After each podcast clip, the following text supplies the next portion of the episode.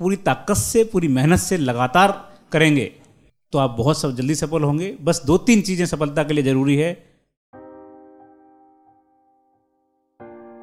मुझे ट्वेल्थ, क्या छोड़ दो आप, ग्रेजुएशन तक भी स्टेज पर चढ़ के बोलना नहीं आता। स्टेज पर कभी गया ही नहीं स्टेज पर और मुझे लगता था कि मैं कभी बोल भी नहीं पाऊँगा। मेरी इतनी इच्छा होती थी, अनुराग जी, उस समय युवा साहित्यकार थे। ग्वालियर के युवा साहित्यकारों में नाम था।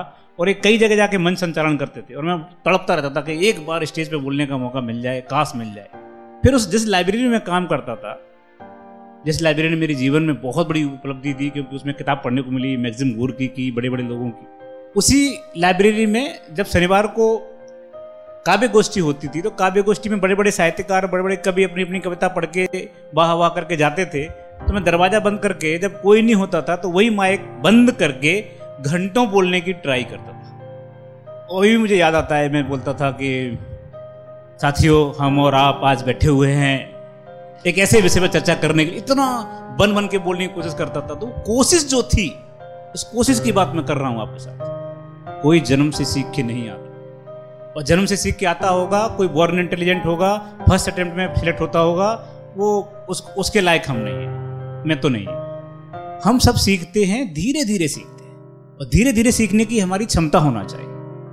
वो क्षमता कब होती है, लोग बोलते हैं कि मेरे पास पैसा नहीं है। मैं हमेशा कॉलेज में और यूनिवर्सिटी में जब भी जाता हूँ अपने यहाँ पर, मैं हमेशा बोलता हूँ कि मैं उनके लिए नहीं आया हूँ जिनके घर में बहुत पैसा है। मैं उनके लिए भी नहीं आया हूँ जो बॉर्न इंटेलिजेंट है। मैं उनके लिए आया हूँ जो गरीब है। मैं उनके लिए आया हूँ जिनके अंदर क्षमता नहीं है। मैं उनके लिए आया हूँ, उन पेरेंट्स के लिए आया हूँ जिनके पास पैसा नहीं है पढ़ाने के लिए। आपको रास्ते खुद ब खुद मिलते चले जाते हैं। इसी मुखर्जी नगर में जहाँ हम लोग बैठे हैं अभी, चल रहा है।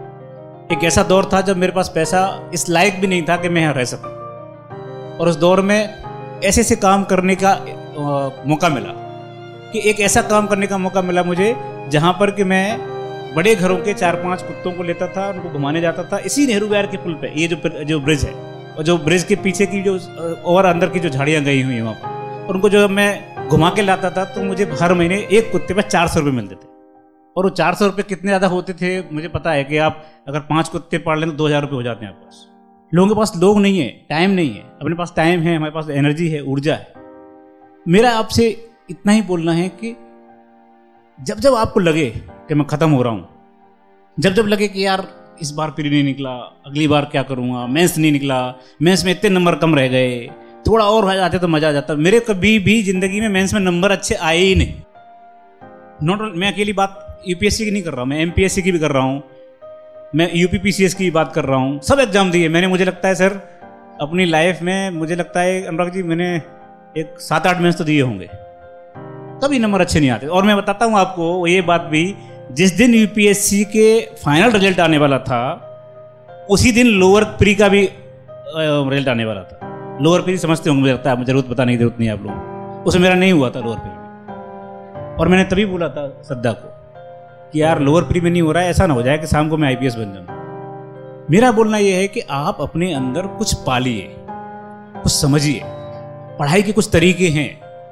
आप पहले रिम भरना शुरू कीजिए, जो किताब, जो कागज़, कोरे कागज़ की जो रिम है, उसको भरना शुरू कीजिए। जितनी ज़्यादा तुम रिम भर दोगे, उतने ज़्यादा सिलेक्शन पक्का होगा। तुम क्या, इससे कोई अंतर नहीं पड़ता कॉपी चेकर को, क्योंकि वो उसके लिए तुम रोल नंबर हो।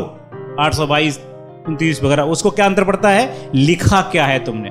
तुम योग्य कितने बने रहो, लेकिन लिख नहीं पाते तो क्या मतलब है? कोई मतलब नहीं लिखना सीखना बहुत ज़रूरी है। जितना ज़्यादा तुम लिखोगे, जितना ज़्यादा कागज़ भरोगे, जितना ज़्यादा तुमको, कितना भी गंदा, मैं, मेरे को याद है कि मैंने जब पहली बार लिखना शुरू किया था सेकंड अटेम्प्ट में तो मुझे सर ने कैसे रिजेक्ट करके फेंक दिया था, क्या लिख रहे हो तुम यार? क्या है लेकिन लिखते लिखते लिखते बात बनने लगती है, आने लगती है।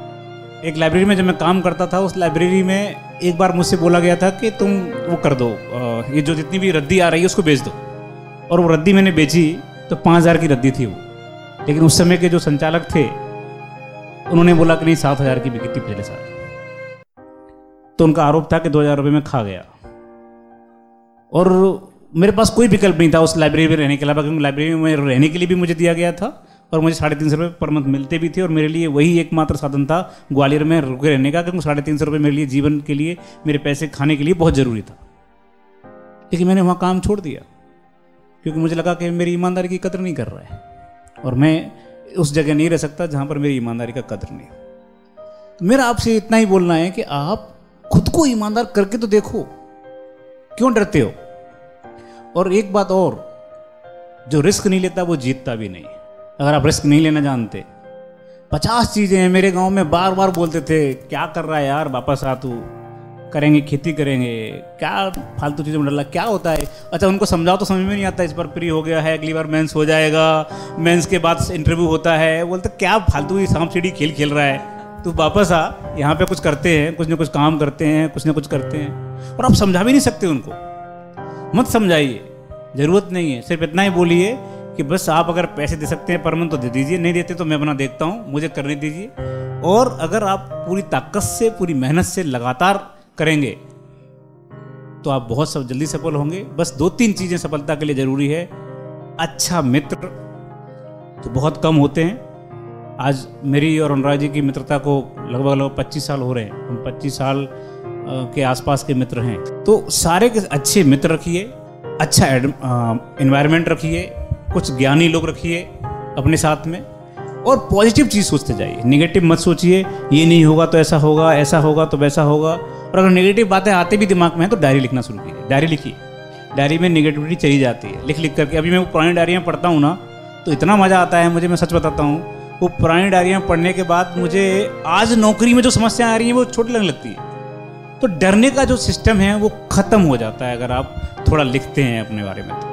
अच्छे तरीके से, अच्छे माहौल में आप आगे बढ़िए। आपको कोई भी नहीं रोक सकता। मैं फिर बोलता हूँ अपनी बात को कि आप अगर लड़े नहीं तो जीत भी नहीं पाओगे।